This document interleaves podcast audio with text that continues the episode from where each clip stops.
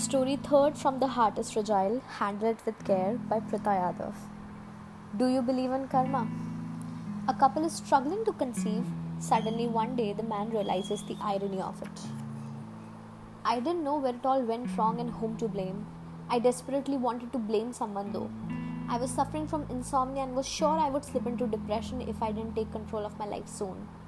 Nina, my wife, and I am married for almost five years now. Just like all the married couples, we had issues, fought and made up, and life was a bliss until two years after marriage.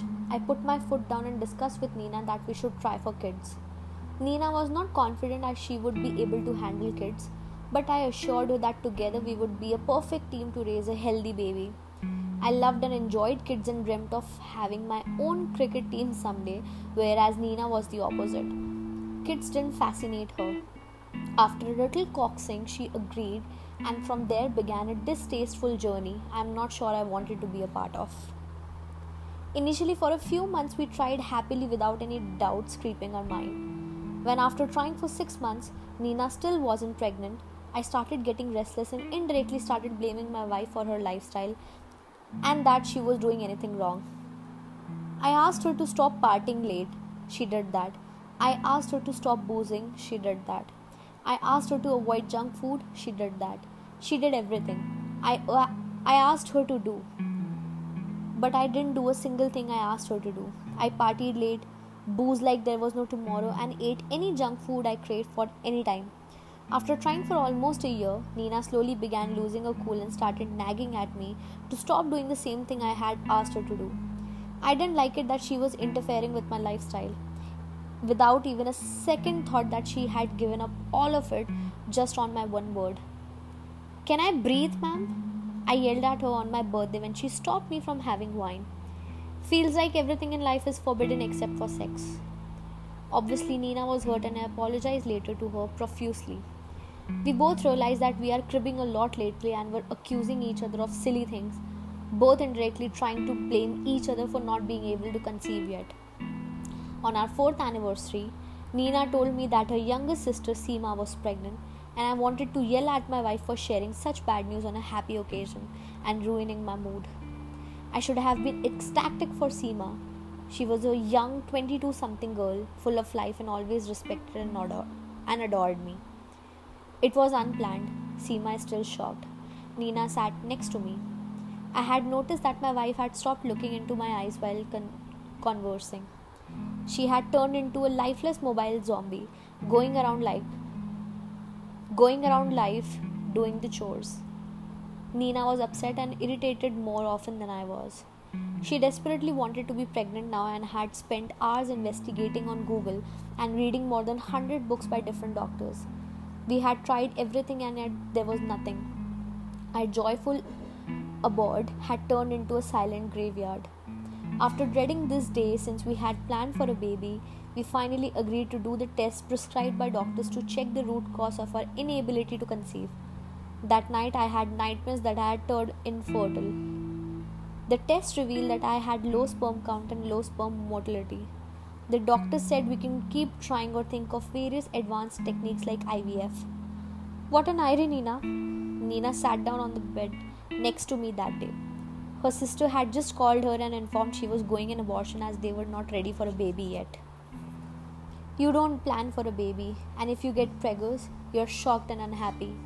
You plan for a baby, and when it doesn't happen, you're still unhappy and upset. Looks like it is never a win win situation. I looked into my wife's rejected eyes and planned a surprise vacation for both of us. Goa was our happy place. Maybe a new location is a stress free environment would help but our trying had turned so mundane, monotonous, and robotic that we didn't even feel we had sex. I stepped out of her villa while Nina preferred to be caved in the room, sad and disappointed like always. It was on this surprise trip to Goa that I bumped into Sonali. Who Sonali?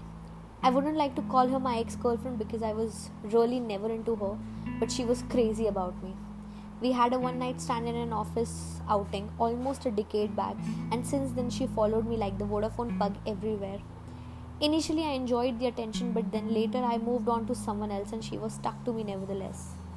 I thought I would ignore her honestly as she animatedly spoke on the phone discussing which boots to pick up, but her cleavage looked tempting and so did the short dress she wore.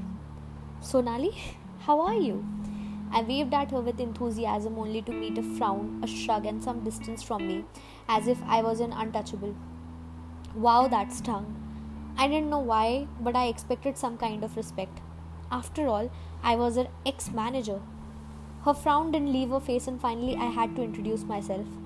Pankush? She looked at me astonished. What happened to you? What do you mean? I was definitely offended by her tone and the stunned look on her face. You were a stud a decade back. Sonali gave a sly grin. You're the opposite of that now. I think Sonali had that satisfied and smug look on her face that she hadn't chased me after I started ignoring her calls. I wanted to rush away with her humiliating encounter, but just then a girl ran towards Sonali and hugged her. For the love of me, looking at Sonali's hot figure, I would have never imagined there were children in picture. She spoke to her kid something lovingly and shared some money and asked her to be back in some time. Something about her daughter struck familiar, but he couldn't place his finger on it. Sonali saw me staring at her kid and cleared her throat. She suddenly looked uncomfortable and then broke a news to me that shook to my world. That's Monali, our eight year old daughter. What the fuck? And like a brainstorm, it hit me. I recollected my childhood pics, and Monali's eye looked like a replica of it. Same naughty grin, same bushy eyebrows, same pointed nose. I wanted to grab my daughter, embrace and shower her with kisses, but Sonali stopped me.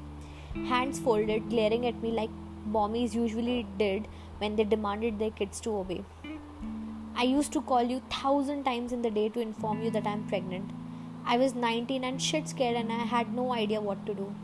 You were the guy I lost my virginity to. I was a wreck. I had to leave my job because people had started noticing my bum. I raised her all alone. I had to lie to everyone that I was married and my imaginary husband had passed away. I'm sorry for all your troubles, but she's my daughter too. Where the hell were you when I didn't have enough money for her diapers and vaccine? You had blocked my number. You were calling me every minute possible on the phone because I was freaking out, you, you miserable old asshole. She tried to smile as she cursed me at the same time as my daughter approached us. Monali, please can you call dad and tell him mama is hungry, please? As my precious daughter kissed my one night stand and ran away, I just sat there partially listening to Sonali's swear words and plight she had faced to raise our daughter as I thought about how Karma was punishing me now. What an irony. I had got Sonali preg- pregnant in just a boo state of lust, and my wife was struggling to conceive now after almost thousand attempts. Karma is a bitch.